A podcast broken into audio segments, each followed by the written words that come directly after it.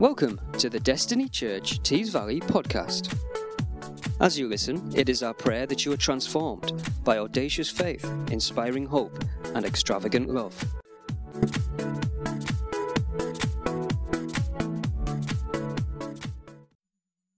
Morning, everybody. Uh, as introduced, Simon, this is my wife Ali. Could you stand up, please, Ali? Yeah, this is. Uh, yeah, yeah. Even Ali gets a bark. That's fantastic. Uh, I'm going to see how many times I can get people clapping just to get the dog to bark today. That would be great. Uh, right, thank you.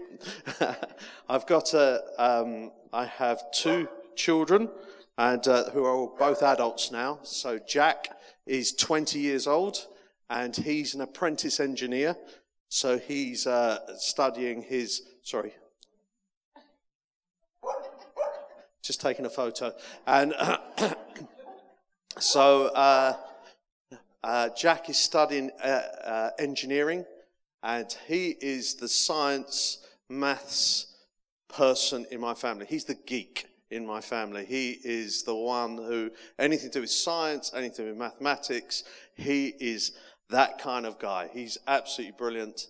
Um, and uh, everything is absolutely pragmatic, has to be in order, and his whole life is geared that way. He's a brilliant young man. And my daughter, her name is Abby, or Abigail, and uh, her middle name is Taomi. Taomi, not Naomi, Taomi. Uh, T- Taomi, as it stands for an acrostic of the apple of my eye. Ah, lovely, yeah. And she go, she has just finished school and started an internship program in our church, in one church. And Abby used to go to school just to meet her friends. school was an excuse to hang out with her friends. And getting her just to do anything towards her education was a big challenge. So she's the social butterfly, and uh, Jack is the, the geek. You couldn't get two more uh, opposite polar uh, we call her uh, part Mother Teresa. Abby, I call her half uh, Mother Teresa and half Lady Gaga. we never know which one's going to wake up in the morning. You know what I'm saying? sometimes she wakes up and she so wants to serve the world, and then the next morning she wake up and she is the most selfish miss in the world. And uh, God bless you, Abby. We love you very much. But it's a reason why Ali and I go away for a weekend, just to get away from her. So, um, just a regular dad and a regular mum raising a regular family for an absolutely outstanding, wonderful God. God uses regular people. Hey? Hello? If you're a regular person, watch out, because today's your day. Because God's going to get hold of your life today. Are you ready for that? Have you got used to my accent yet? As you notice, I'm not from round here. All right. Will you forgive me for that? And uh, that's that's good. I'm just taking my time to make sure you adjust to my uh, dulcet tones. All happy? You liking my humour as well? Are You enjoying that? You just has that met your level? Yeah. Everybody happy? Yeah. I can't even see the people on the back row. You're very happy. That's a very safe place to be until I start to step forward. hey! there you are. nice to meet you. anyway, I'll go back and make you feel nervous later on in the service. Okay. If you've got a, a your um, if you've got your Bible, could you turn to Genesis 24, please? Now, just while you're looking in your smartphone or your iPad or your Bible for Genesis 24, I just want to say thank you to two amazing people. This is Jonathan and Kath, who are outstanding. This is going to be interesting because Kath's going to have to sign how amazing she is. Kath is incredible. Kath, Kath has such a passion and heart for this church and for the people of this church. And she works very, very hard because she loves you. And uh, it's been an honor to spend with Kath. Jonathan, Jonathan loves Jesus passionately. And I, there, there's an old saying that says deep, uh, uh, fresh water, like refreshing water, runs deep. And the refreshment of God runs deep in your heart. And He has just one desire to be a father to you so that you can really dip into a well of the Holy Spirit and understand the goodness and freshness of God. And it's been an absolute privilege just to spend the last 24 hours with you both. Thank you for your hospitality, your generosity, and kind gifts. Wonderful people.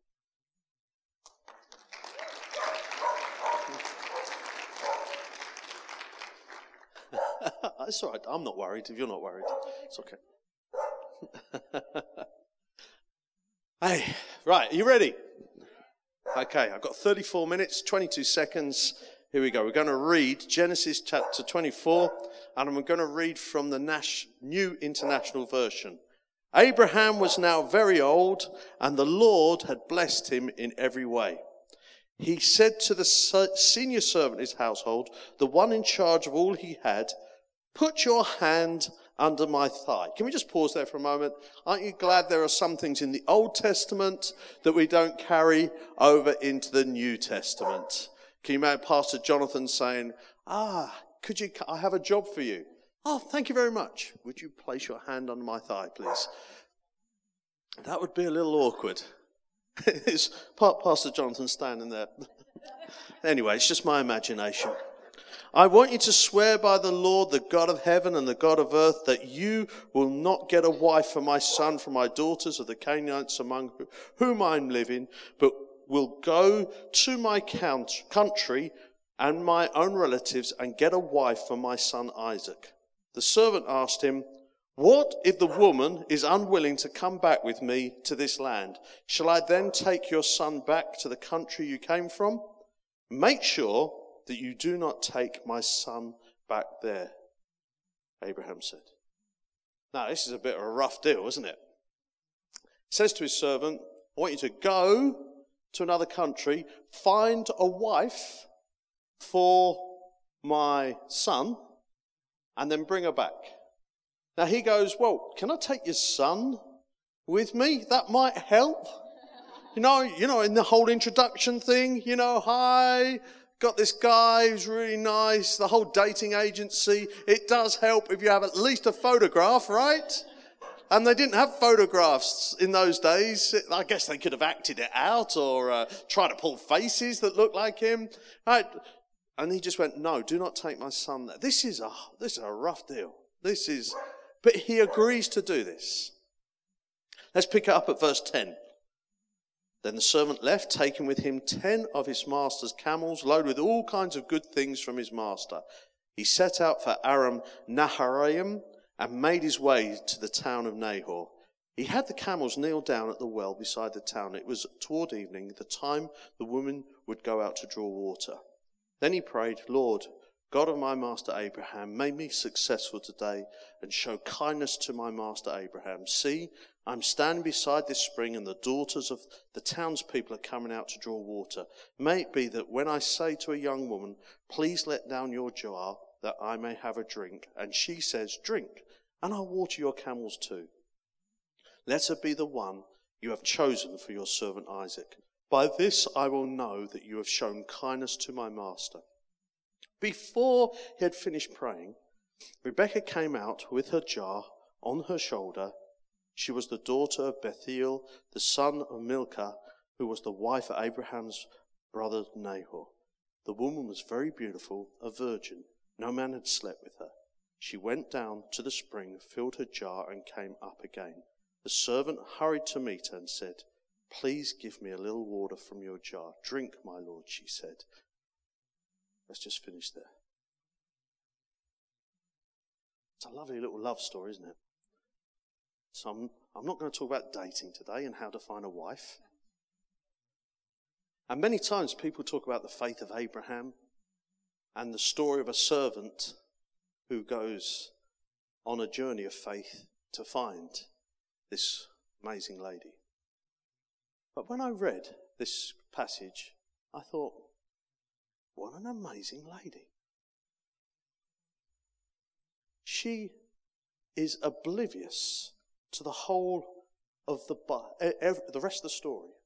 She's just living her normal life in a town in the middle of nowhere and not realizing that today is going to change her life forever. But God had noticed this woman. So I want to talk to you today about five lessons we can learn about from Rebecca. Five lessons from Rebecca. Five questions that if Rebecca was to come here today and I was to interview her, these are the five questions that she would ask us to help us learn from her experience. So this is Rebecca's testimony given in question form. I think the first question she would ask is this Are you loyal? Uh, it says in verse 15, before she'd even finished praying, Rebecca came out with a jar on her shoulder. She was the daughter of. This was her normal job. It's what she did every day. Each morning, she'd get up and she'd pick up the jar. She'd put the jar on her shoulder. She'd carry the jar to the well. She'd put the jar down. She'd get the water out of the well, fill up the jar, put the jar back on her shoulder, carry it back home again. This is not the most glamorous job ever in the world, but this is a job that she would do every day faithfully because she was reliable, reliable, dependent, loyal. She'd pick up the jar the next day, put it on her shoulder, she would carry it to the well. She'd put the jar down, she'd put the water into the jar. She'd pick up the jar, put it back on her shoulder, she would carry it home again. And everybody would use that water. Next morning, she'd pick the jar up, she'd carry it, and she's starting to think, is this my future? Is this all it is? Is this all I'm about? Jar carrying ministries? Can't anybody see my potential? Puts the jar down, fills it with water, puts it back on her shoulder, slops a little bit because she's got a slight little attitude about it. Carries back again, brings it back home. And do you know what? They jolly well use the water. If only they'd use the water less, I wouldn't have to do it. But they lose the water. Next day, she picks up the jar. God, don't you know that I'm a worship leader? I'm not just a jar carrier. People mm, fills it with water, sticks it on her shoulder, and she's walking back again. What? Oh, you use the water. Why don't you? Do you know what? I've met people like that. They forgot why they do what they do. They forgot that God loves loyal, faithful, dependable people. Just serve with a beautiful spirit. Hello? God sees what you're doing. God notices. What if Rebecca, this morning, of all mornings, just went, I ain't doing it today. Stuff them phoning in sick. Hello, Pastor. Oh, don't feel so good today. Oh, just, oh, someone else needs to carry the water. Oh. Yeah, if only they'd recognized what anointing I have on my life. I don't use, no one uses phones like that anymore, do they? Hello, Pastor. Is it off? Yeah. What if she'd phoned in that day? not carrying the water today.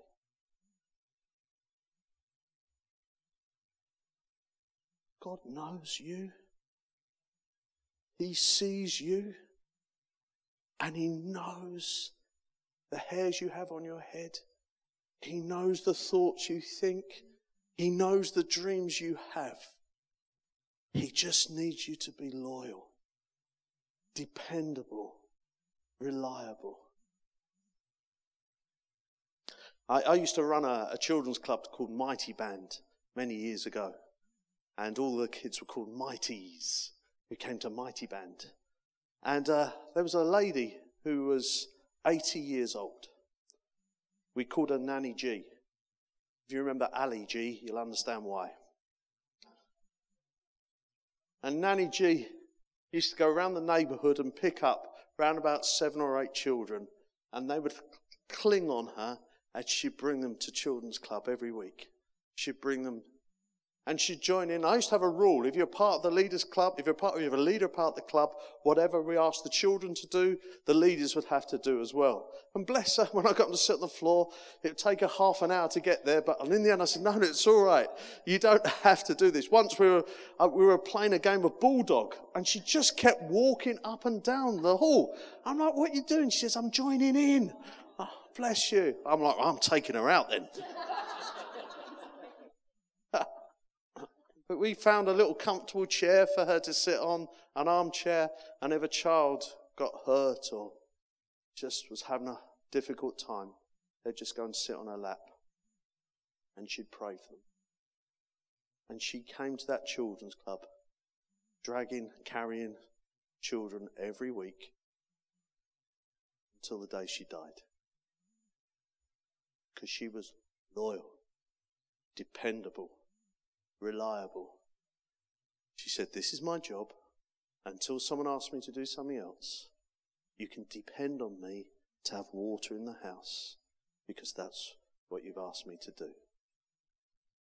Rebecca would ask us, Are you loyal?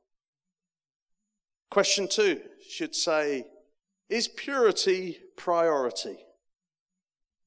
I do find it really interesting how quaint the Bible is. I've already told you about the leader who asked you to put his hand under the thigh. That's a very awkward moment. But the first time that Rebecca is introduced to us, this is what, how she's introduced. The woman was very beautiful. That's nice. The woman was very beautiful, a virgin. No man had ever slept with her. Thank you. With some information that we kind of take for granted, but thank you for emphasizing this. What is the Bible trying to teach us here? Well, something that is a little bit awkward for us uh, in our culture, isn't it? So, uh, uh, ladies and gentlemen, we're going to have Hannah coming up in a moment, and she's going to give her a testimony. Here's Hannah, everybody, round of applause. She's a virgin. virgin Hannah, come on, up on the stage. Thank you, thank you. It's Hannah, like that. Now tell me, Hannah, have you slept with anyone before? Oh, no, there, you go. She's a virgin. Round of applause for Hannah. now you're all laughing because that's a little weird in our culture, agreed? Poor Hannah standing there. Hi.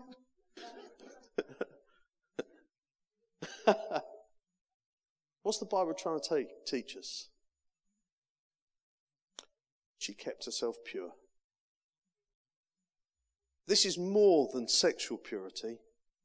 This is a purity that told me, tells me, that she believed there was better to come, that she didn't have to compromise in order to achieve the destiny that God had placed on her heart.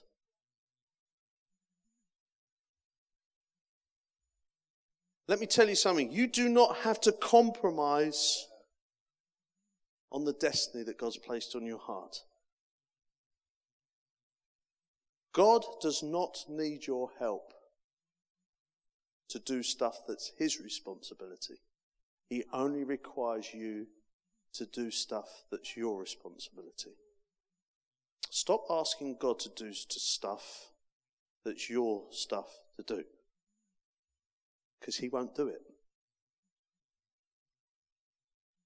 If your prayer is asking God to do something that you can do, God will not answer that prayer. Just making sure everybody in the back row gets that. Did you hear what I said there? God won't do for you that you can do yourself. So if your prayer is God do something, and God says, I've already enabled you to do that, then get on with it. Everybody happy on the back row? Right. Oh no, you want me to stay? Hear what I'm saying here? There's some things that are in our hands that are our responsibility. And we must take those responsibility. Way to picture this. And I call it spiritual adultery. There's a man who uh, who goes out, he commits adultery.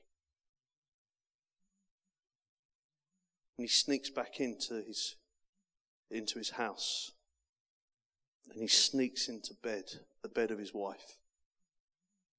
And he still smells of the perfume of the woman he's been with.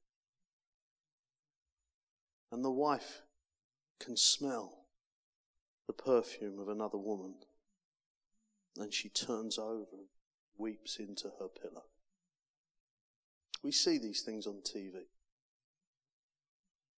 But how many times have you spent, spiritually spent the week in the arms of the enemy of Jesus? You turn up here today with the smell of the perfume of the enemy. And you come in and say, Hey, I'm in church.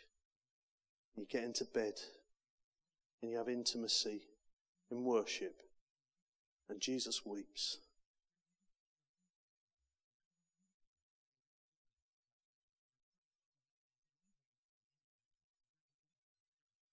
Come on, church. think it's time we just grew up a little bit. Let me tell you something Jesus will forgive you every single time. Because it's easier to get forgiveness than it is to get permission. he will forgive you every single time. But you will never grow if you live in the cycle of your sin, where you sin, say sorry, get forgiven, sin, say sorry, get forgiven, sin, say sorry. At some point, you've got to go, I don't want to live like this anymore because I'm not growing. I've got stuck. I need to grow some responsibility. I need to step out of my sin. Because that's what Jesus desires of you.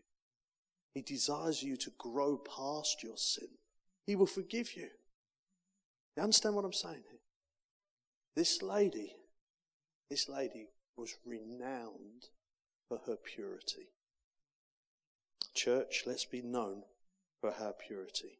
In 1 Timothy 4, verse 12, Paul writes to Timothy, says, Set the believers an example in speech and conduct, in love, in faith, and in purity. Question three. You still with me? Question three is Can you be generous? Can you be generous? we see uh, uh, how Rebecca comes in verse uh, 19 and 20. We see how she offers this servant, says, Can I get you a drink? And he has a little plan. He says, That would be customary to offer a drink. But to water 10 camels as well, this is like, you, you, this is a full time job. Right? Camels, when camels drink water, have you ever seen a camel drink water? Right, at the end of the service, Google camels drinking water. Right? They drink a lot of water. This would have been a lot of effort to get the water out of the well just for the camels. Right? She was generous.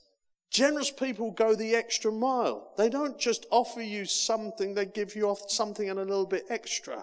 That's how we notice someone is generous. Your waitress knows when you're generous. Because if you tip what everybody else tips, that's just normal. But if you double tip, she will say, that's a generous couple. Generosity goes beyond normality. Hello? Hello? Generosity, generosity is more than just your average. Generosity is something that makes you stand out. Rebecca stood out because of her generosity. Generosity is more than money. Generosity is a spirit, it's an attitude.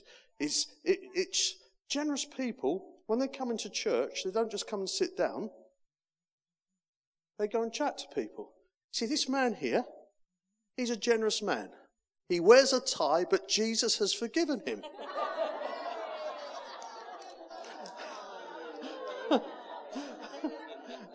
oh, I like him like that. Yeah, it's just Jesus has to forgive him. He's never met me before. But he came up to me, he says hello, told me off for not wearing a tie. but he had that cheeky little smile. You know, when someone is not serious? And I pushed back, and Faith got worried. She thought she had to step in, thought there was going to be a fight. But you blessed me this morning, sir, with your generosity. Next time, can you make it a £20 note? no, seriously. Generous. No, I'm not serious about a £20 note. Generous.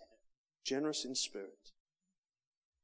When you came today, did you give a little bit more than just what you were expecting for yourself? And if you didn't, make sure before you go home, you bless someone with your wonderful personality. Now, I used to go to church when they had hymn books. Anybody else used to go to church with hymn books? And then there was a big revolution in church where they brought in the overhead projector. There are people who called it the demon box. There are people like, and we, uh, suddenly, instead of handing books out, we, we had to have people on a rota to run the overhead projector.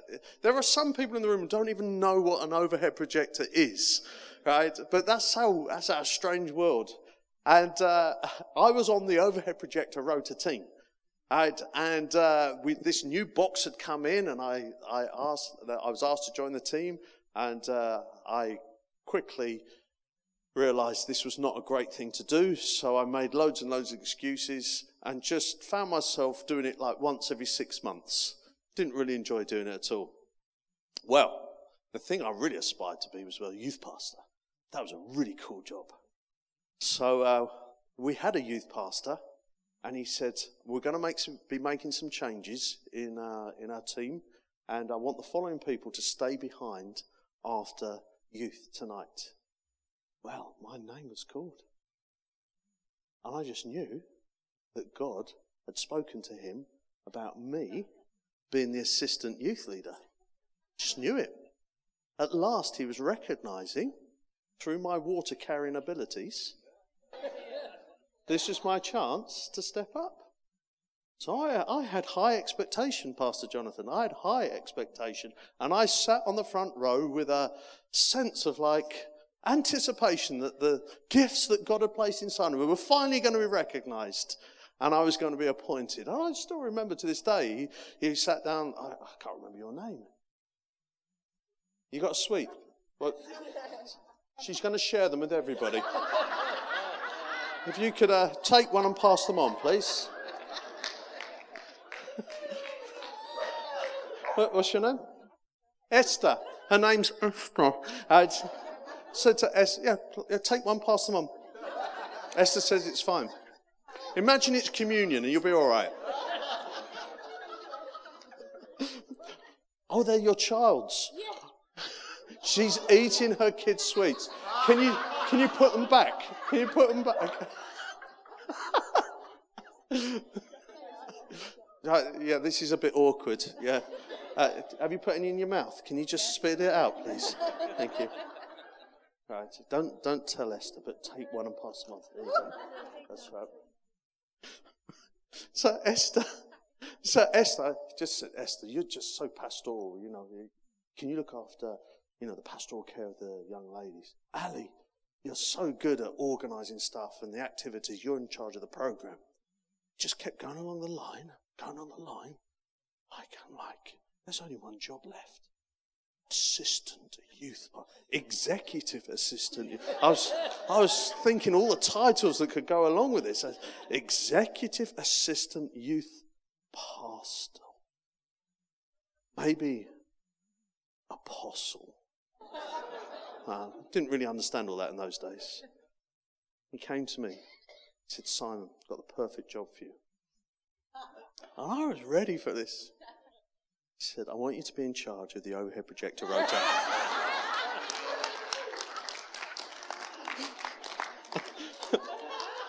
Not just for the youth, for the whole church. He said, Your first task is to write all the songs out. And we couldn't print them in those days. You had to write with a pen. I you to write them all, all out on acetate. There was 300 songs. I've got to be honest with you. Like, no one would help me. I wrote these things out, and I was the only one on overhead projector rota every Sunday.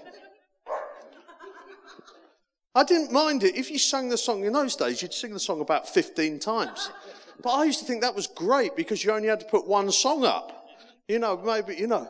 But when, when they started to bring in songs like Shine, Jesus, Shine, that was five acetates for one song.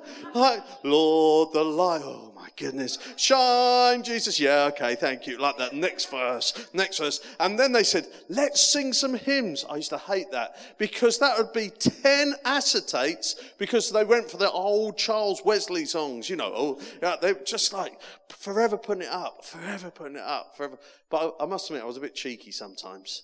Like I would do, I'd wait to the last two lines of the song and whip it off. and everybody goes, go, oh, there's another good trick. If you if we come back to overhead projectors, there's another good trick that you can do. You put the acetate on, right, and slowly, just gently tilt it like this, and the whole congregation do this, and then you tilt it the other way, and you can get people swaying ever so slowly. Just slowly tilting to the left, like, like a ship swaying in the tide like that. It didn't work. I did try this. If you got it and you whipped it the other way, it never, I was expecting the church to go woo like that. Never did work. I had a real problem. I had a real attitude about this. And I moaned that nobody had joined the team. Ah. And then I realized the problem was an attitude. I was not generous in my attitude at all. See, when you're not generous in your attitude, everybody else is wrong. And all you can see is then the faults in everybody else. And nobody loves you. Everyone hates you. May as well go and eat worms. yeah, you remember. Girl Guides. I was in the Girl Guides too.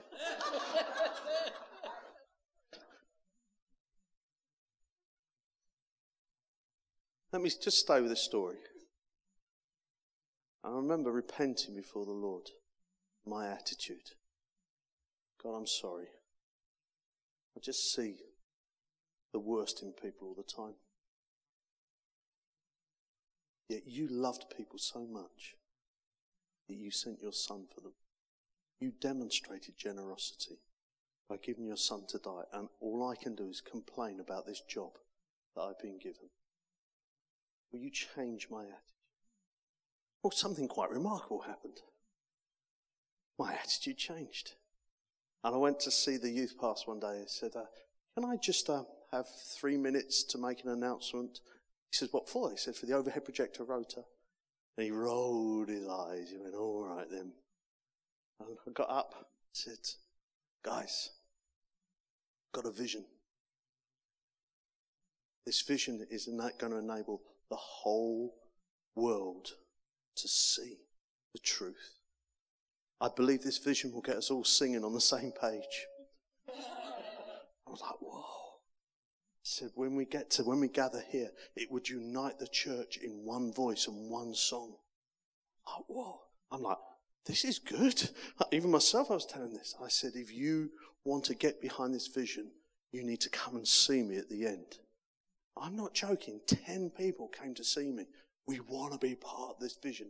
I said, good. Monday, Tuesday, Wednesday, Thursday, Friday, Saturday, you're writing the songs. Overhead projector rota. What changed? My attitude. Generous people attract generous people. If you want to have some beautiful people in your life, Become beautiful. How do you become beautiful? Not through makeup. Not through youth. You become beautiful by having a generous attitude. I'm not just going to get you a drink. I'm going to water your camels as well. Never pass on the opportunity to water camels. That's what I say.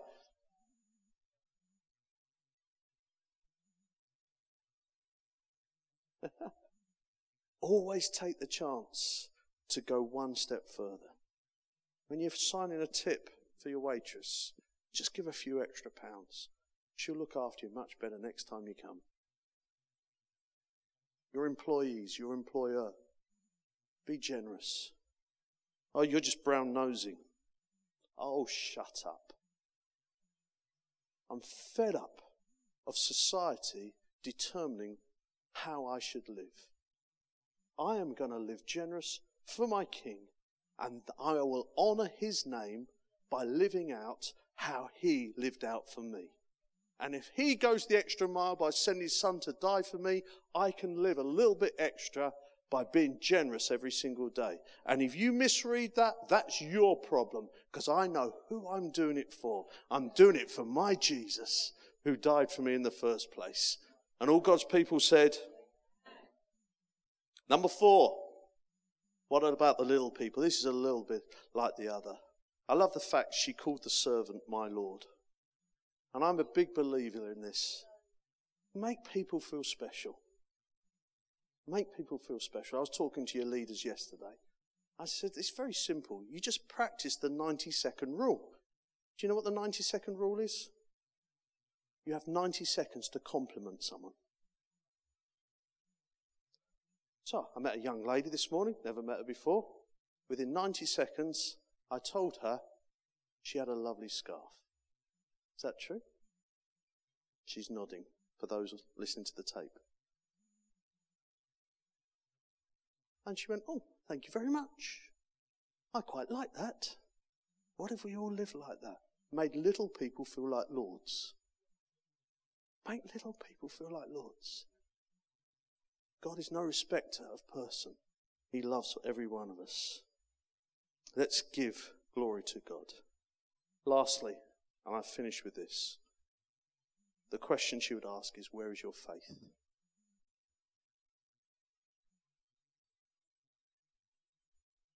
So the servant wasn't allowed to bring the son with him. They had no photographs. He couldn't whip out his iPhone and say, ah, here's a nice picture of him. There he is, sunbathing on the beach.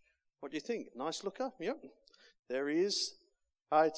There is, there is no way. I suppose he could have got a stick and drawn in the sand. And she's going, look at the size of that nose. Oh, no, no, it's not that big. It's more, it's more. She had no idea who this person is. There were 10 camels full of goods. There's a good indicator. But she had no idea what this was about. But let me tell you something. When you're full of faith, you are ready for the moment when it comes. Because faith is stirred in the, in the quiet place. Faith is grown in the place where nobody notices. Faith is grown when no one else can see what can happen but God has revealed something to you. He has prepared your heart. Faith is grown when you get on your knees and you seek God for your future. Faith is grown when you open your Bible and a scripture comes out and you grab hold of that promise and you say, that is mine. That is what God has said for me. That is where faith is grown. No one else may know it. You may not have the chance to pronounce it, but something is stirred inside of you so that when the moment happens, you're ready to go. On the old steam trains, the people who would work on the trains, they would load up the oven or whatever it's called. The, thanks, that's not helpful. They'd load up the place where you put the coal. The grate, thank you. coal, bits of wood, the fuel that's necessary. And they'd put it ready. They'd close the hatch, lock it, and they'd take a piece of chalk and write R F M. So when the driver got on the train, he sees RFM. He's like, we're good to go. Doesn't even have to open it. RFM. What does RFM mean? Ready for match. All it takes is a little stick with a little bit of gunpowder on the end to strike and drop into that grate, and it can move a steam train. All it takes is one little spark if you're ready for it. Hello? Does this make sense? So faith prepares you for something even though you can't see what exactly what it's going to be. God prepares something for you in the quiet place even though you're not sure exactly where it's going to go. And you must stoke up that grate. Stoke that grate up with the word of God. Stoke that grate up with prophecies that people have spoken over you. Stoke up that grate with a prayer life that just honors God in what you're doing and saying, God, I'm ready. I'm ready. R F M. This church, get yourself ready because you have been preparing something, preparing something, stoking up the grate. And you're thinking, this, it's not going anywhere. It's not going anywhere. I keep putting coal into this hole, but it's not going anywhere. Keep putting the coal in the hole because God's saying over to you, saying over you, RFM. There is a moment coming and it's going to be a little spark. And you open the grate and you drop that spark in and whoosh! And the, everyone goes how did that happen? How's that train moving? Because it was ready for it was ready for it was ready for the fire to fall and burn up what has been prepared faith my bible tells us someone tell me Hebrews 11, verse 6 says, Without faith it's impossible to please God. Hebrews 11, verse 1. My iPad's closed. What does Hebrews 11, verse 1 say? Someone tell me.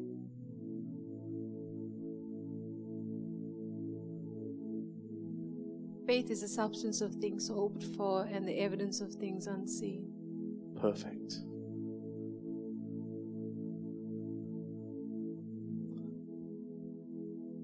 Not sure what it's going to be. Feel that God's going to take us somewhere. And we're stoked, ready to go. The servant says to Rebecca, There's this bloke called Isaac. You're going to like him. He's a bit nice guy, quite wealthy, son of Abraham. Heard of Abraham? No? No? Oh, okay. Something in her heart says, It's the right thing to do. Rebecca steps out of nowhere, steps in to the greatest story ever told, steps into the book of books, becomes part of our heritage today.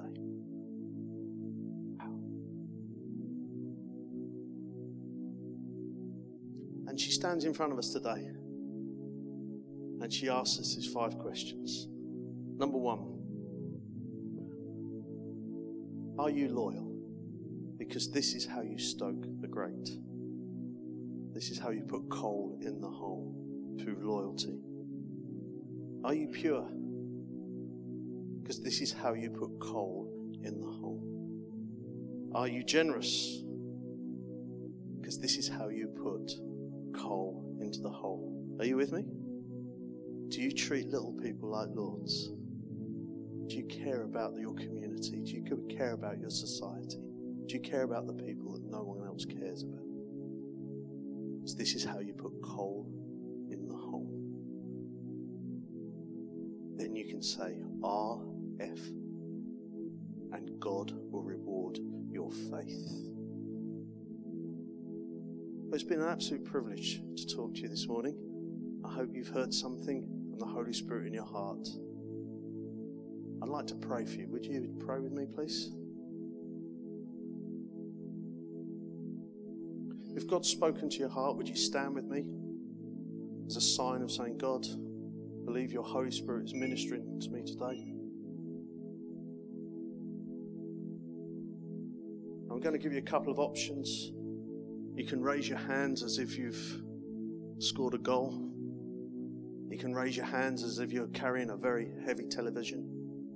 Or you can simply raise, put your hands in front of you as if you're Oliver Twist, asking for some more. I don't mind. But will you do something with your hands right now that says, I'm now prepared to receive something of the Holy Spirit? Raise your hands. Make sure you're using both your hands. Use both your hands, please. Just be obedient. Thank you. So God wants to do something for this church. Holy Spirit, you see everybody with their hands raised. And the reason they have is because they're they're expecting of something. Now will you place something in their hands? Will you place something in their hands now? that only you can give. Heavenly Father, we accept responsibility for the things that are ours. And we choose to be loyal. We choose to be pure. We choose to be generous. We choose to care about the little people. And we believe that faith is being stirred in our hearts. And we're saying to you right now, Jesus, we are RFM. Come, Holy Spirit, minister life to this church. And may this train get out the station into the destiny you've called it to be. In the name of Jesus. Amen.